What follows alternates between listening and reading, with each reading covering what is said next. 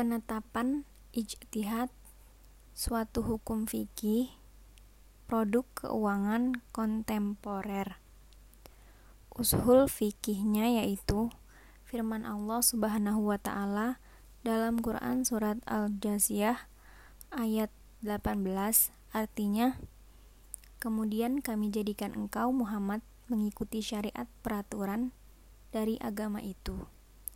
Maka itu, ikutilah syariat itu dan janganlah engkau ikuti keinginan orang-orang yang tidak mengetahui. Maqashid syariah yaitu basic teori.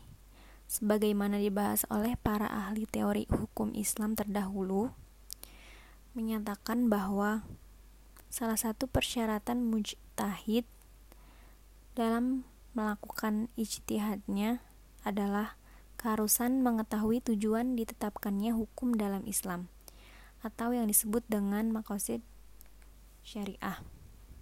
Dengan demikian, tujuan hukum Islam atau maqashid syariah harus diketahui dan dipahami oleh para mujtahid dalam rangka mengembangkan pemikiran hukum secara umum dan menjawab persoalan-persoalan hukum kontemporer yang kasusnya tidak disebut secara eksplisit oleh Al-Quran dan Sunnah. Kemaslahatan manusia,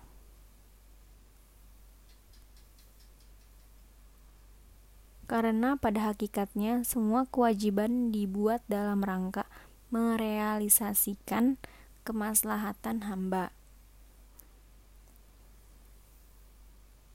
Kaidah fikihnya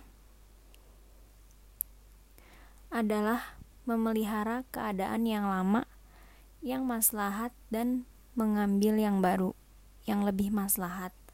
Atau di mana ada kemaslahatan, di situ ada syariah.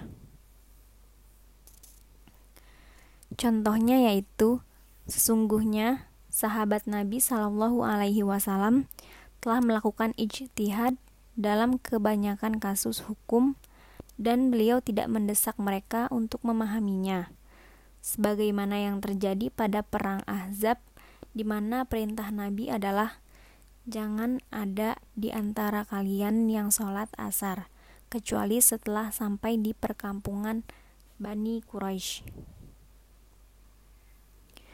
Semua berjalan cepat, namun ada sebagian mereka berijtihad sehingga sholat asar di tengah perjalanan.